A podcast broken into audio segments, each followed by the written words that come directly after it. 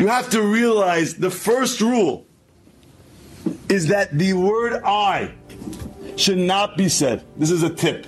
Tip number one. Don't say the word I. Figure out a different way.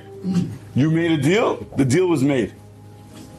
You closed on a property, the property was closed on. Or we closed on it. The more you say the word I, the more further away that Hashem is getting, because the more you're in the picture.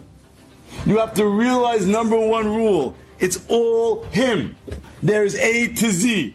Yes, we need to do ishtalut. We got to give it our all. When you're in a meeting, you got to give it your all. But you have to know that all of it has nothing to do with you.